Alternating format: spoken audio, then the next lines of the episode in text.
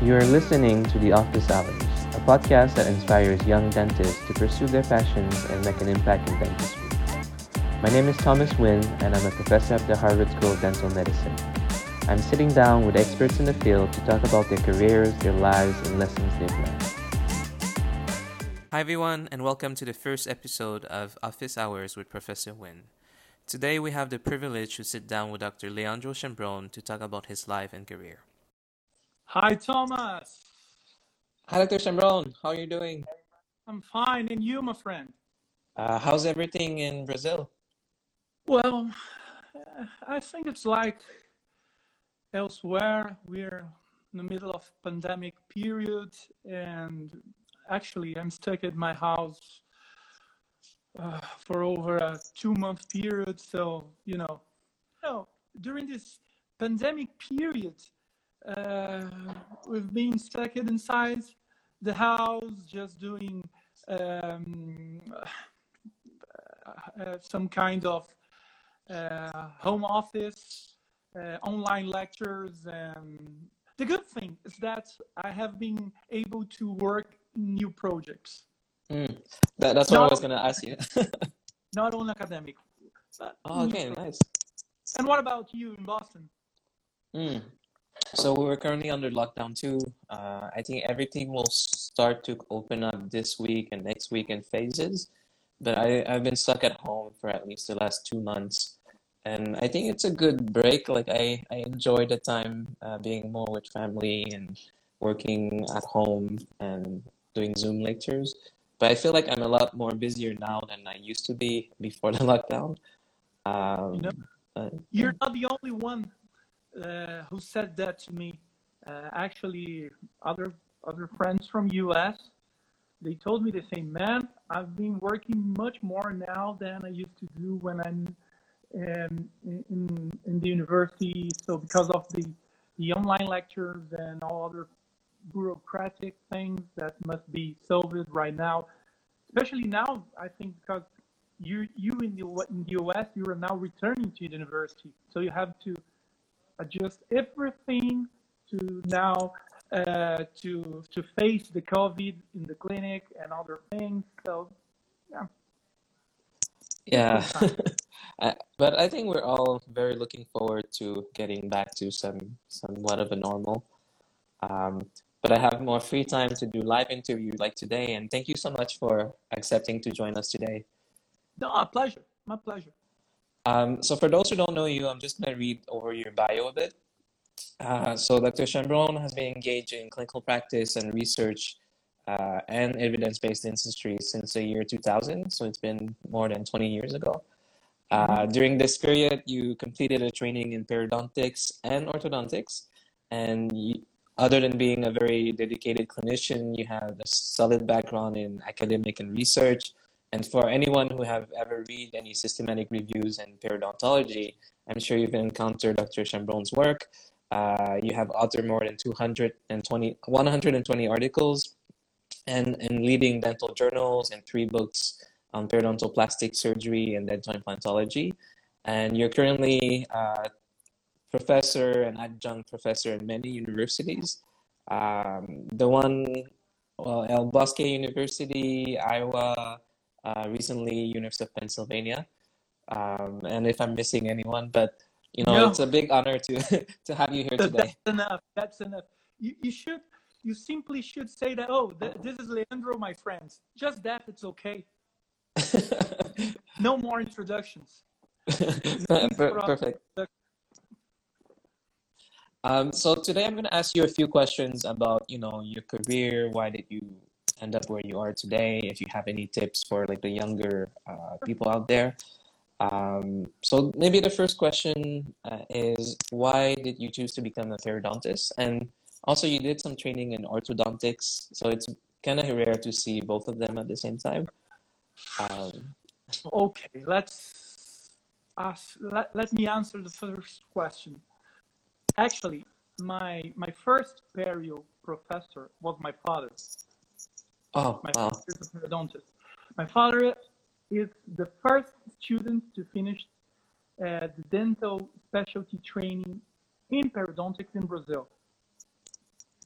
he finished it because the specialty trainings in Brazil uh, started by the middle of 1970s. So he he was a student from the first periodontal group, the first group of students that receive a formal specialty training in Brazil in 19, 1975. Then he became a professor too. He, he, he stayed teaching for almost 30 years. And I, fortunately, I was his student during my undergrad uh, That, training. that must have been special to to have your dad as a faculty. the toughest professor I have ever had. Terrible, terrible. and and then it's and during this time it was interesting because actually some years some years before uh, entering in the dental school, um, my first contact with um a peri research, let me say that way, a peri thesis, it was from my father's PhD thesis because in 19, 1990 he was finishing his PhD at the age of 50 years old, and he told me, "Hey, Leandro, please come here and help me with this reference list." I was 15 years old, so imagine the words I said at that time, just in my mind. Oh, what the? But years later, I started having more contact with the, the perio world, mm. actually seeing his work in the in the university and also in the in the practice. And then, oh, this is something I like, I want to do. And actually, my father's PhD thesis was on root coverage, Okay, long-term root coverage. So uh, when I finished dental school, I said, oh, I want to be a periodontist. But uh, I did not tell you, but I have a couple of brother and sister, and they are both dentists, and they are both periodontists. That's amazing. Yes, I'm yeah, and I'm the youngest. Mm. So uh, when I finished dental school, I, I I was talking to my father. My father, whoa, another periodontist, not the second, the fourth. oh, oh, oh, okay. And I started having some classes on orthodontics. I said, oh, that's something interesting. So I decided to to participate some C- CE courses. Then I entered to a specialty training for three years, 2002, 2003, and 2004. And it was amazing because uh, I, I, I- as, you, as you know, I finished dental school uh, 20 years ago, but I stayed working as an orthodontist for almost 14 years. I, I actually uh, seeing patients almost every day as an orthodontist. Uh, so uh, I, I, I, when I finished uh, the specialty training in orthodontics, I said, "Oh, something is missing. The perilink is missing." So, so I decided to to come back to the university and then do a, a specialty training, uh, joining with uh, join with a master's program, and then between 2006 and 2013, I I did my specialty. I received my specialty training, master's degree, PhD degree, and one year of postdoctoral fellowship. All in. Wow. And then when I finished my postdoctoral fellowship, I said no more ortho in terms of of of of, of tending uh, patients in the clinic. I'm done, and I'm happy. I'm happy with that. Actually, I, I like I really like orthodontics too, but um, I, I I think that I, I I'm I'm more use I'm, I'm more useful for the perio for the perio patients. Uh, and basically, when you start in, in the academic world, when you start researching, when you start um, having more, being having more contact with students, with with, with um, uh, all the academic environment, let me say that way. Oh, that's that's my place. That's what that's what I want to do uh, for the next 20, uh, 10, 20 years. So that's that's that's the way the perio, the periodontics came into my life.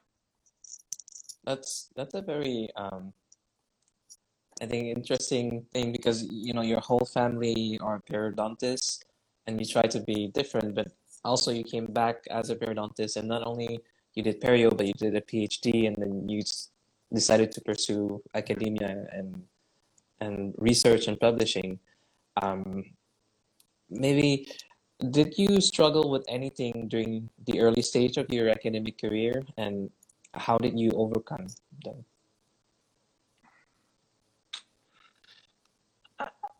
I struggled with so many things. You know, um, actually, uh, being uh, being uh, the son of a professor, a famous professor in Brazil, my father uh, reached some very good success in the academic world during the late 70s, the entire the entire 80s, and up to the middle of 90s. Uh, people used to look at me and say, "Oh, that's Dr. Chambrone's son." So you know, when you're a son, when you're the son of someone important, let me say that way, you must prove more than the others. Can you hear me? Yes, I, I can hear you. So I, I, I, you, I, I had to prove my my my values, prove the quality of my work, sometimes more than other people, and that's something that I, had to struggle for many years. I think uh, until the end of my masters, I had to struggle with that because people, oh, that look, that's Doctor, doc, that's the son of Doctor Chambrone. So, oh, he probably he entered to to to the master to to the post graduation course because of his father, or something like that. So I had to I had to to to prove my value, to prove my knowledge, um, and and sometimes I study harder than others. I think that's that that's the point, and I, I don't have complaints about that for sure. No complaints about that. But the question is, um, in here in Brazil, and I, and I, and I think it's not only in Brazil, but in other countries from Latin America or even Europe. I don't know about Europe. There's people are some kind of jealous about your work. They, mm-hmm. they look at you and say, "Oh, oh, he's there because someone is helping him." Yes, I'm helping myself for sure. I have so I, I had all the support from my family, from those people who like me, but I had to study. I had to to look for the books, look for the papers, and and try to improve my knowledge, brush up my skills, and and that's the point. So uh, I, am not actually I'm not in a race. I, I I'm not competing to with any others. I'm just competing with myself. I, I want to be a better a, better professional. Uh, I want to be a better human being. That's the point. So this is probably the main the the main the main the main thing that I had to struggle over the years. But now nowadays it's okay. I think if I had to, to say something to those who are initiating in, in the academics, I would say follow your dreams, follow your ideas, because in the end, you're the only responsible for everything that will happen in your life. So your choices. Oh, I want to be I want to be a dentist. I want to be a clinician. I want to be a professor. Okay, go ahead search for the, the right tools and and then to try to implement them. That's that's the main point. Uh, I, I, think um, nowadays it's much easier than 20 years ago. You, we have internet. You have almost everything you're going to find online. 10 years ago, you, should write a paper. Oh, I want to submit a paper to the Journal of Periodontology. You should type a letter you should uh, uh, send um, uh, um, the print version of your paper use regular mail, wait for four, five, six months to have uh, the, the, to receive the first round of reviews, and then correct the manuscript, submit it again, and usually to have a published a, a paper published, you you you probably will need to wait more than a year. Mm. Nowadays, in That's two months, maybe okay, it's it, the paper is accepted, and one month later, oh, it's already online. The information uh, passes from hands to hands very quickly nowadays. And this is, I think, this is the most important thing for those who are, uh, for those who are uh, initiating the profession, for those who are seeking an academic background, for those who are seeking, uh, pursuing an, uh, an academic career. Man, you have all the tools, you have all the weapons online. You can study from elsewhere, anywhere. You can go, you can study from your house. You can. You don't need don't need to go to university. Things are easier easier nowadays. That's yeah, my you, that that's my point of view. You just need a computer and internet, and and you're pretty set. Exactly. And if you don't have money, and, and even if you don't have money to pay for an internet plan, go to Starbucks and then you you have uh, uh, free internet access. So things are, uh, uh, uh, uh and that's that's I think that that's the, the main point. Maybe just a follow up question on on that because you know you mentioned that your dad was a periodontist and a very famous professor, and you became a periodontist and a very famous professor also. Uh, does that change the way you interact with your children? Because I know you, you have many of them.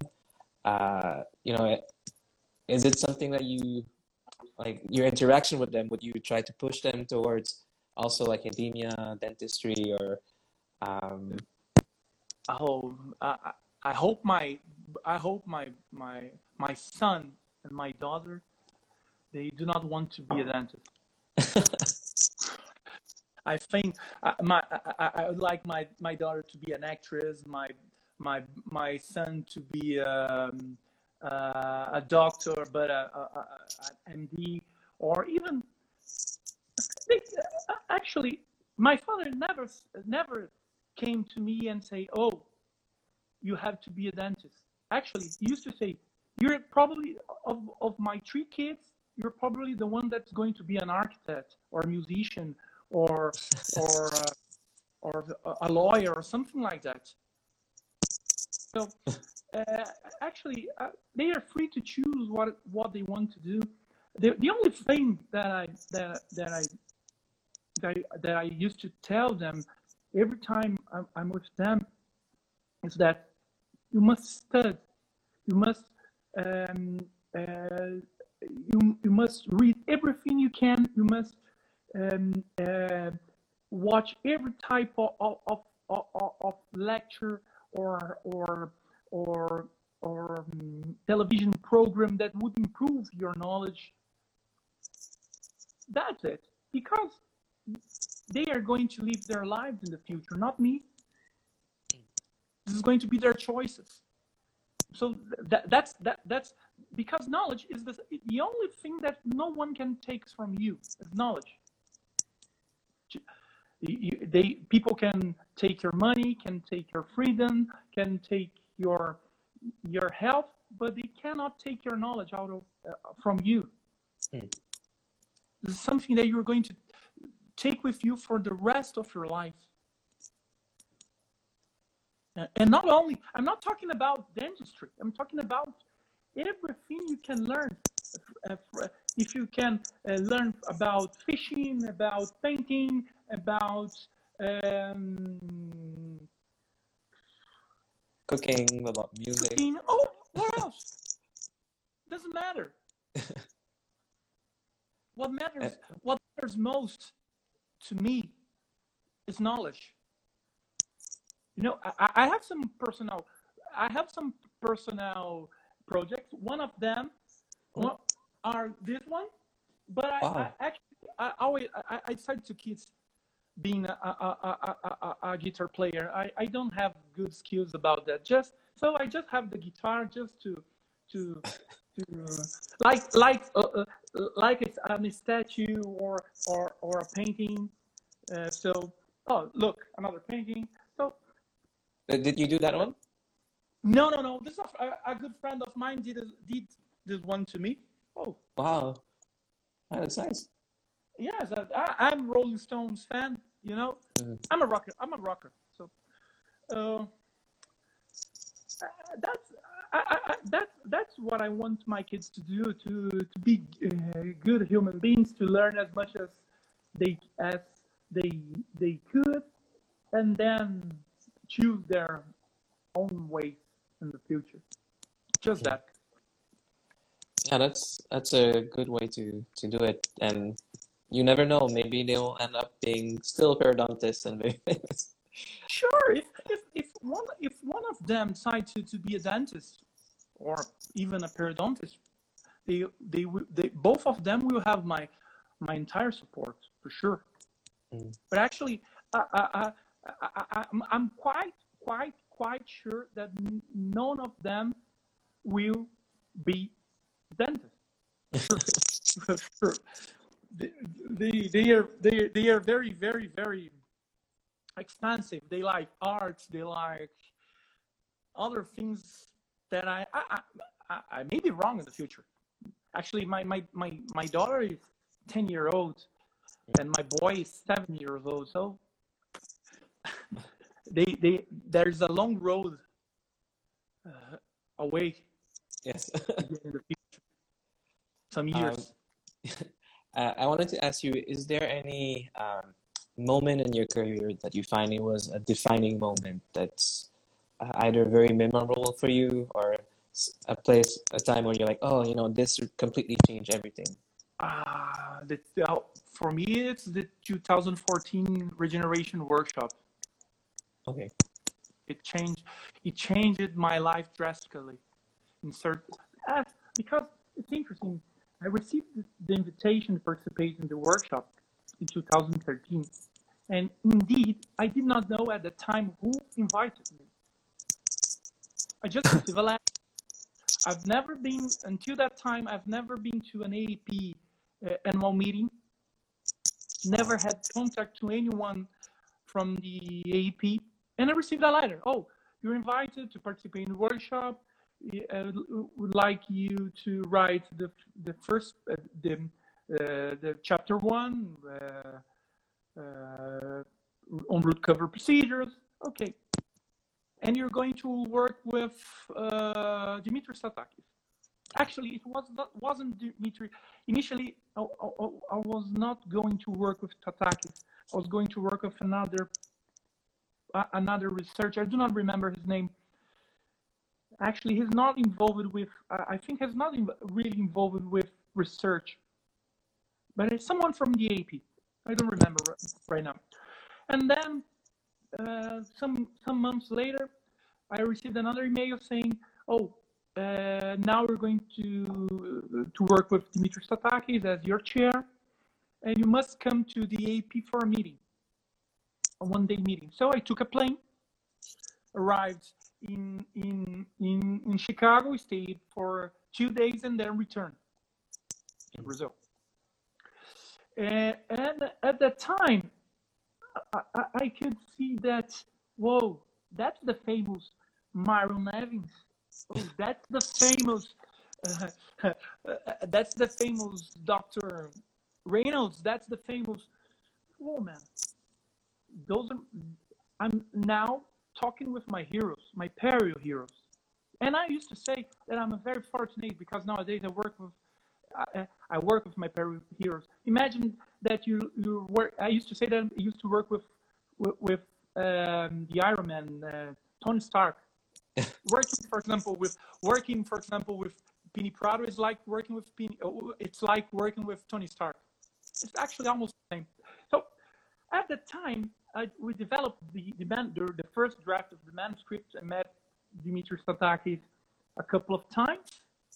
uh, prior the, the workshop. And then in 2014, during the workshop, a couple of days prior to the workshop, I received another email from the one who invited me, the one who said, "Oh, this is the guy that must write that paper," and it was Mike McGuire.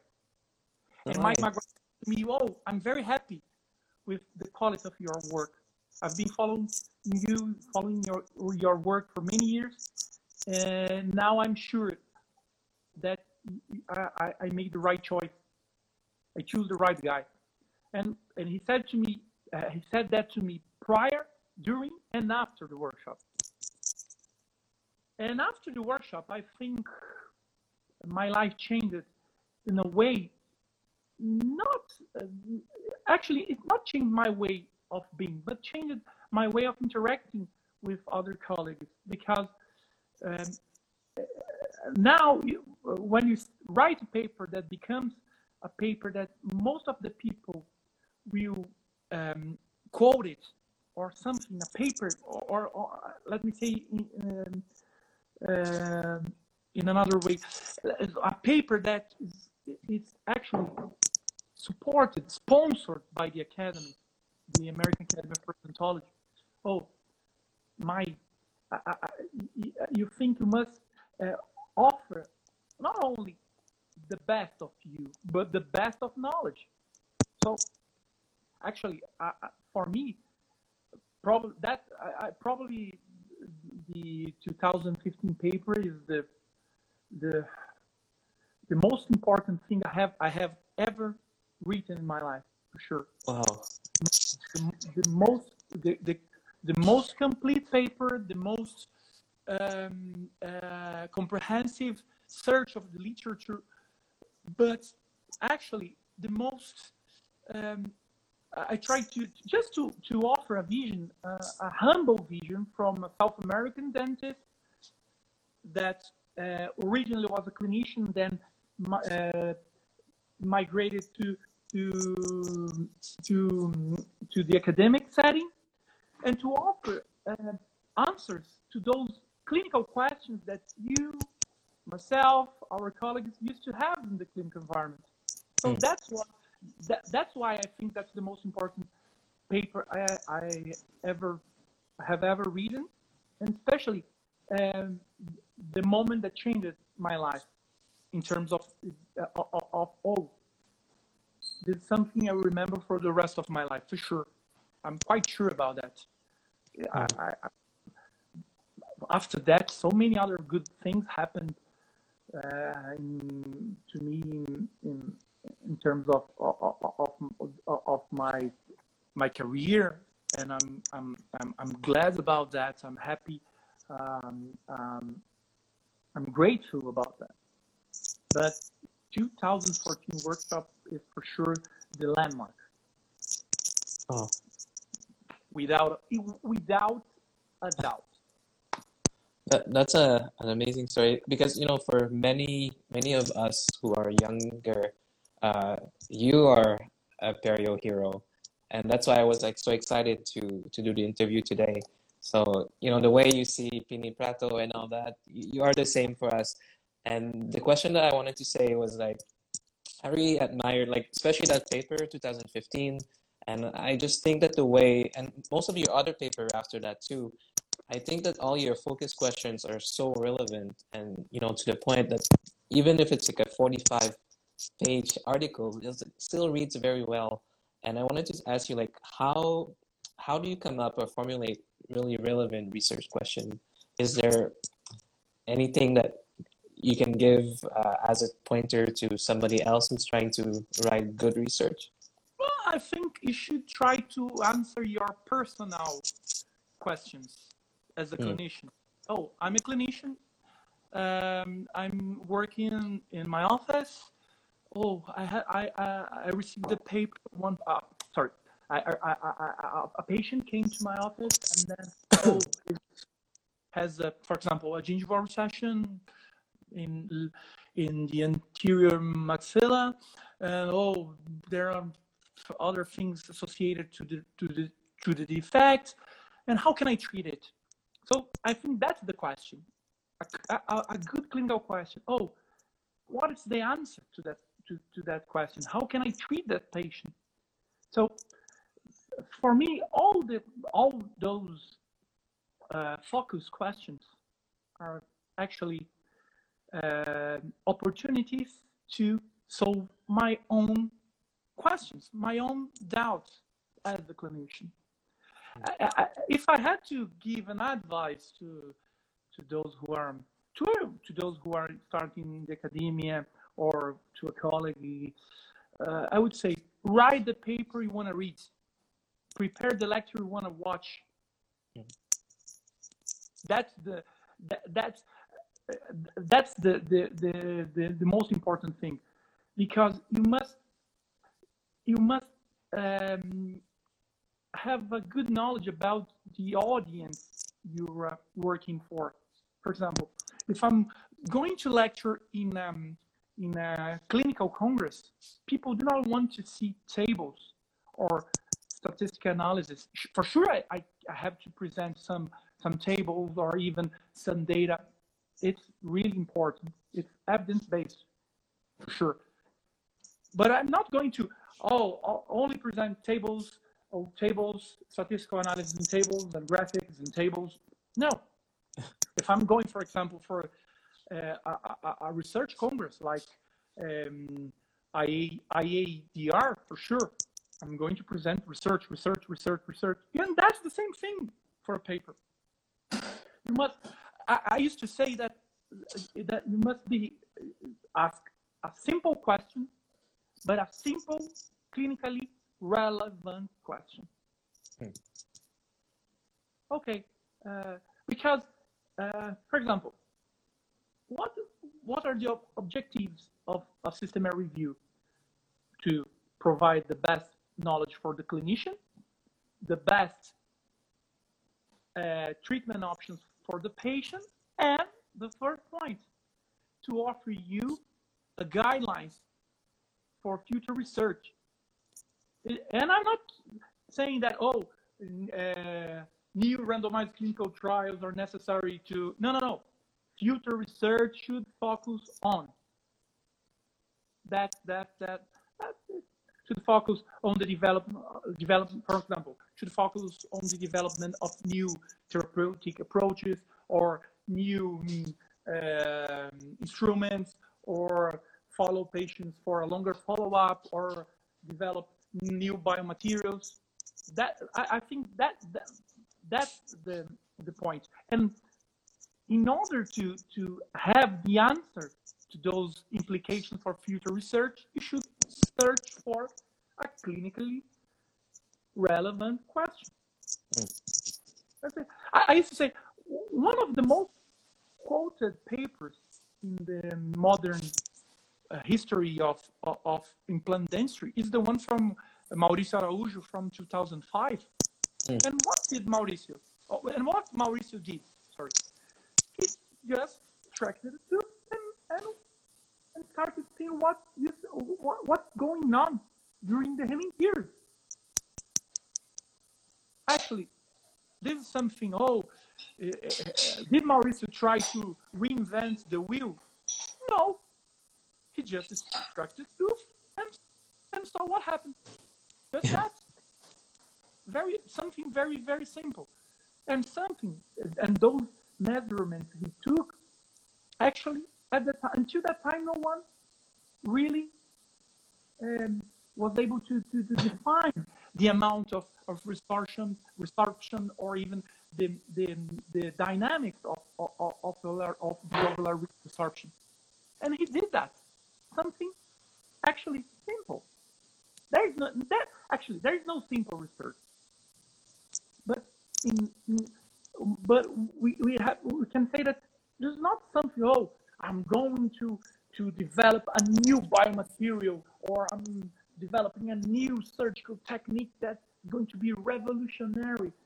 I'm going to be the master of the galaxy, the, best, the best surgeon of the world with my new surgical procedure. No, do it simple. Mm.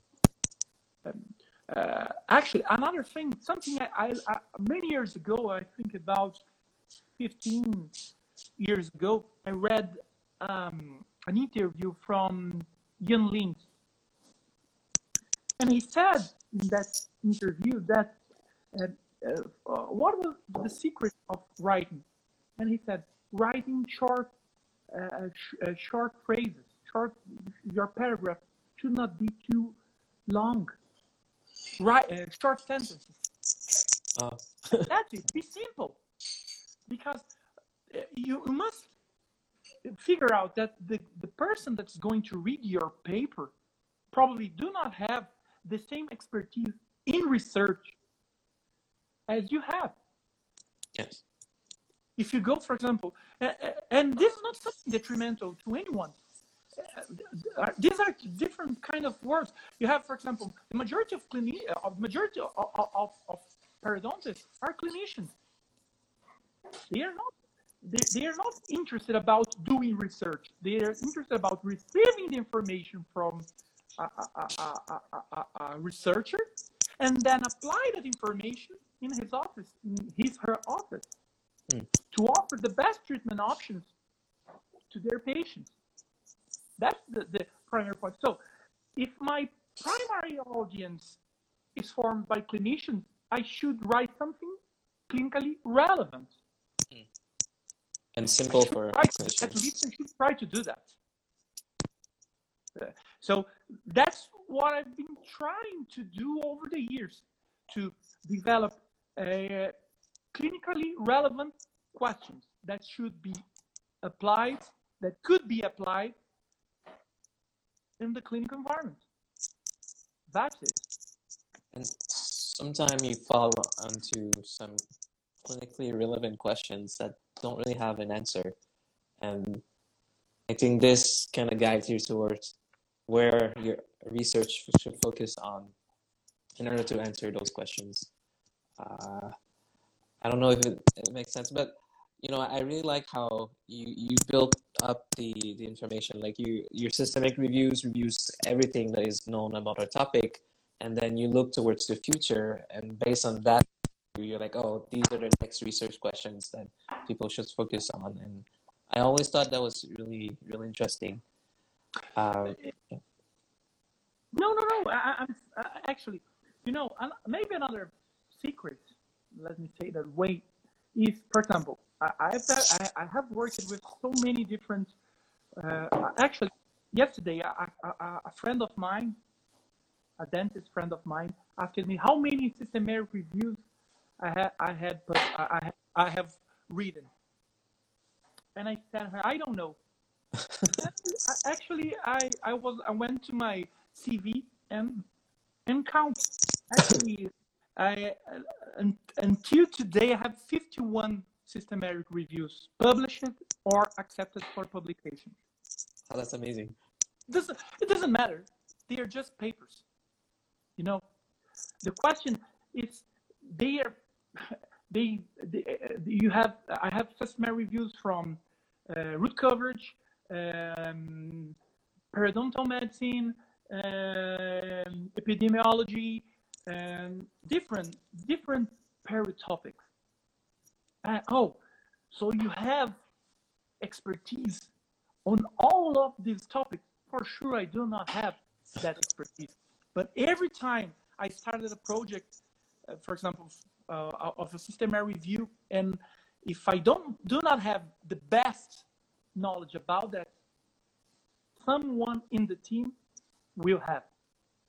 You, you must, that's another important thing. When you choose your your team, your reviewers, your team of reviewers, you must choose, oh, the one with the best expertise, for example, on meta-analysis, the one that will do the, the uh, data searching, and the one who is the expert on the topic that that's the, the one of the most important things. So and, and actually, there's another secret. If I had to, uh, to say uh, one very, very, very important thing about writing a paper or develop, uh, developing a, a, a, um, a, research project, try to work only with your friends. with your friends? or at least people you like and admire as professionals and especially as human beings. you know, um, for example, I started working uh, with Professor Pini Prato in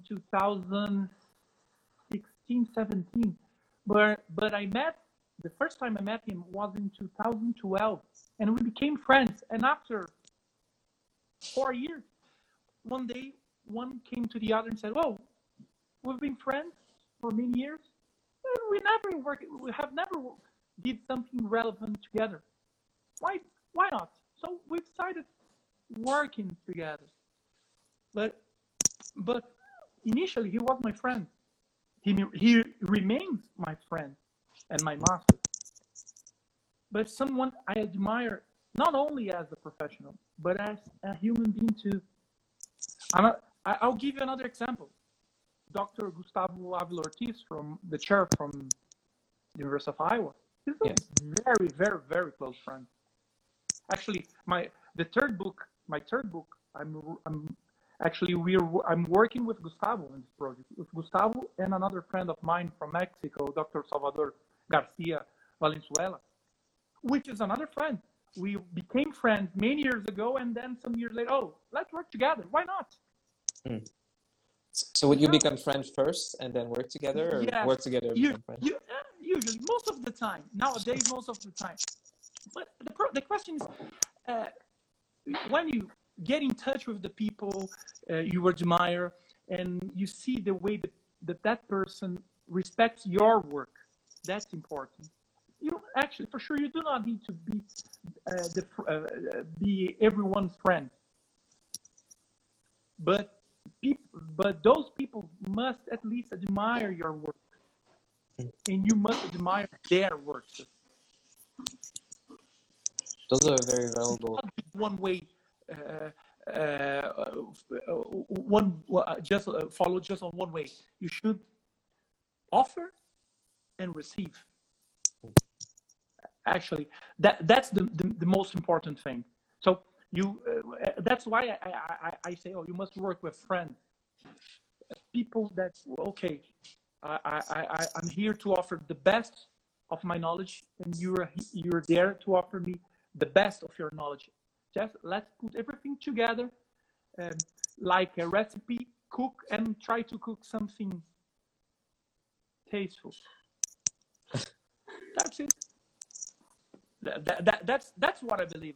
That's what I I to to, to say to to um, to those who who who ask me what's the secret of a good paper what's the secret of, of, of, of a good uh, focus question what's your secret follow your dreams work hard um, uh, be honest and choose the best the, the best people to work with you just that and who are also your friends that you you enjoy working with.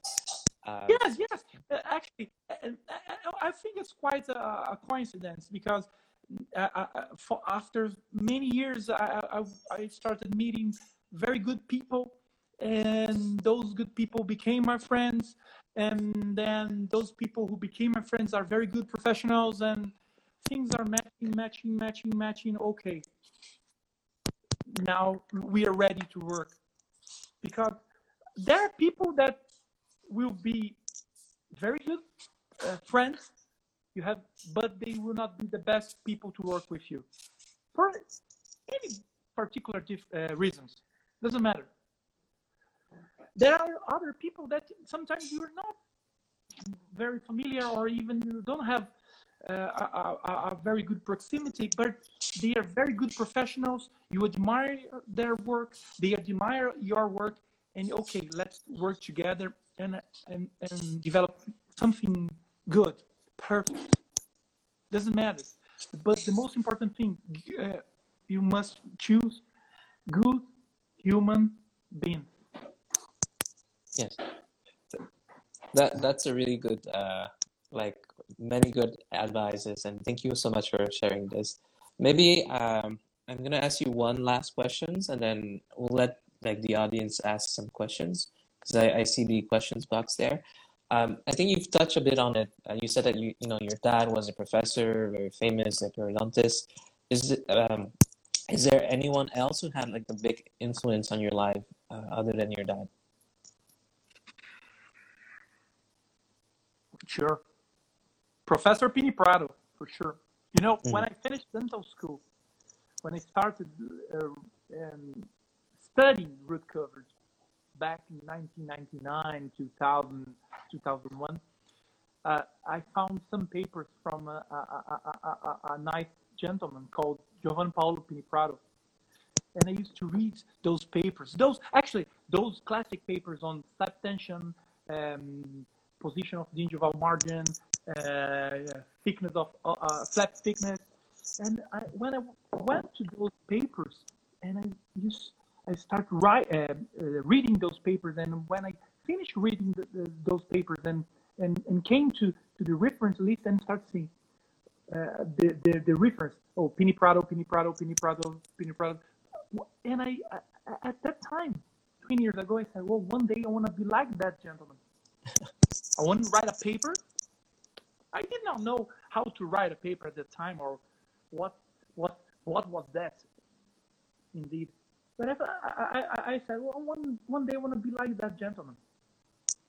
And I, I would not say that I, I I'm like him today, but I'm fortunate to work with him, and more than that, be I'm fortunate to be his friend.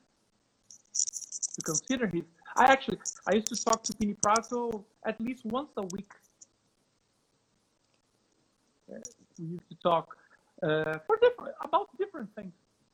And another another person that was important to me was my my mentor in, in the university, Dr. Luis Lima. Uh, he was my mentor during my masters and during my PhDs. He's a fantastic guy, very talented, uh, very good clinician, very good researcher. He's another guy that I'm, I'm, I'm I, I really, really appreciate him. Oh, who else? Mike McGuire is, is, is another one. Pat Allen. Uh, I like I like the work from Homa Zadeh. These are people that I, I had the opportunity. Myron Nevins for sure. Many times I, I met Myron Nevins and we had the opportunity to talk about uh, different things and and and to receive his advices. So actually, uh, I, I, I used to say that I'm I'm very fortunate to to had met these people over the years and and and especially about hearing nice advices or good words from them to learn. You know, you have two eyes, one mouth, and two ears. So you must use better the, the best way you can your eyes and your ears. Shut your mouth. That's that's that's the most important thing. yes. Here, you know, I used to tell, I, I used to, to say to, to some students here in Brazil, it seems that, uh, for example, that the periodontal research or the periodontal root cover procedures were developed um, uh, in the end of the 90s. But actually, most of the knowledge on root cover procedures um, was originated in the 60s and the 70s and, and the 80s. So people used to used to to forget um, the the old material and just think about the new material. But all those biologic principles, if you go to, for example, uh, oh, the best way to prepare a, a, a flap, you should go to Mörmann Ciancio, 1977. Oh, oh, the dimensions of the free gingival graft. Oh, sorry, 1973. Uh, that that uh, it seems that people forget these things. Mm. Uh, and, oh no, I want I want to to see what's the best biomaterial or the best surgical uh, incision or the, how to to have the most beautiful flap. the knowledge is not new. So that I, I, I'm I'm very fortunate because I, I have I have the opportunity to work with the old masters from outside Brazil, from Brazil. So people that nowadays are 78 years old. I'm 45. I, I was fortunate to, to have contact with those people. And also with younger professors, for sure. So to, to have that balance between the old school and the new school. Mm. I, I, that's another secret. You can uh, use the new weapons, the new procedures, the new technologies, but never forget the old stuff. Mm. Because almost everything has been developed during the 60s, the 70s, the 80s, and the early 90s. All the rest are modifications, basically. Um, that's very, uh, very good advices. I, mean, it's such a nice insight into the literature, and I can see that by writing all those papers, you're so familiar with the literature also. Um, maybe one last question is, what is your vision now that you know you you've worked with all those people that you admired, and you position yourself as you know a very well-known periodontist. Um, what is your vision for perio and uh, what do you think the future holds? Maybe it's a bit too vague, but No, actually, I- think uh, we we we already know how what causes periodontal disease, how to prevent the development of periodontal disease, how to treat periodontal disease, how to maintain the patient um, after active periodontal therapy, and, and for sure how to substitute a lost tooth with an implant. I think the future of research should be based on on improving those those parts. For example, um, improving instruments, looking for biomaterials that could be used uh, as alternatives, or um, or um, even knowing more about the dynamics, not only of uh, of the inflammatory process. I would not say that way, but knowing about uh, the, the best treatment options for the patient in terms of patient reported outcome. Talking more with your patient, looking, uh, try to uh, trying to discover, developing uh, procedures or modification of procedures that will improve the quality of life of the patient. That's it. Mm. Because with with the armamentarium we have nowadays, as I as I just said, you, we know how to to prevent, to treat the disease, and to maintain the patient's health over long-term periods. Hmm. So, actually, almost everything in periodontology has been invented, and this statement's not mine. It's Professor Pini Prato. He told me that some years ago. So we have almost 90, 90 95% of the periodontal knowledge developed. What we need is to accurate those 5% in terms of improve uh, the way we treat, not how to treat, the way we treat, uh, improve the materials. As what, as what happened, it's something like, it, it, it's something that happened, for example, with root cover procedures. Over 20 years, over the last 20 years, new instruments were developed, new blades were developed, um, people started working with magnification, new suturing materials, but the, actually the, the, the surgery per se did not change that much. I have to uh, uh, I have to make an incision, raise a flap,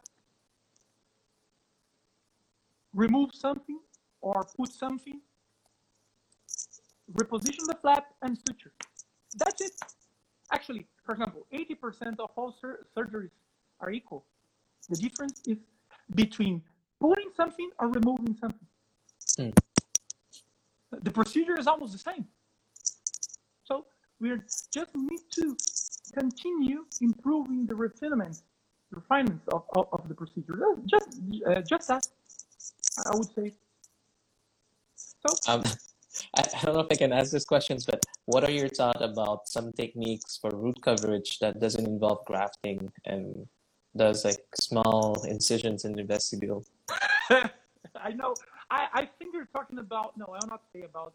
Uh, uh, uh, I will not say the the, the name of the, the procedure, but uh, well, I, I, one of the secrets for root coverage or any surgical grafting procedure is, to maintain the flap and the graft in, in position to stabilize, stabilize the flap and the graft. Mm. If you are working in using a procedure that you cannot achieve uh, some kind of primary stability, let me say that way, you may not expect a good wound healing procedure. That's the only thing I can say about that. I, I, I, I like to suture everything, for sure. and the most important thing is not to okay oh that procedure is better than the other or this procedure is good the other isn't isn't is is, is to think about is there evidence about that doesn't matter if the evidence it, it, it doesn't matter if the evidence comes from case series but is there any type of evidence about it that that that that's the most important thing someone is asking from a yes. review perspective what are the key factors that differentiate a good systematic review from a bad systematic review the methods if you're following for example all the methods are, are following the Cochrane collaborations checklist, you probably will have a very, very, very good systematic review. A very well designed. Because a systematic review is not only to, okay, I have established a focus question, and then I'm going to search the literature. And then pull the papers together and try to, to reach a conclusion. No, systematic review from, from the about developing a protocol that is clinically sound based on a focus question that's clinically relevant. Uh, one simple question. Sometimes you can even ask two, three questions depending um, uh, of uh, depending on the, the topic or even the perspective of the paper. Then search the right literature, choose the right uh, outcome measures, provide a, a, um, a, a wholeness risk of bias assessment and the, the reasons of, of, of, of, providing a, a, good risk of bias assessment, not to, to point out the finger to the, to the author's face and say, oh, your, your paper is not good. No, it's to say how we should uh, develop future research. Future research should improve randomization, should improve um, assessor blinding, should improve reporting, that's it. And then be uh, and and then try to be um, as impartial as possible. That's the maybe the, the, the, the, the difference about a good systematic review and a bad systematic review. A systematic review just offers Wait. a good systematic review will offer just a point of view based on the available literature. I'm not I'm not there to so, to so there's only five seconds left uh, I just wanted to thank you for, for this because uh, Instagram will cut right here. Thank you so much for listening to the first episode of Office Hours with Professor Win. Please stay tuned for our next interview with Dr. Marc Nevins.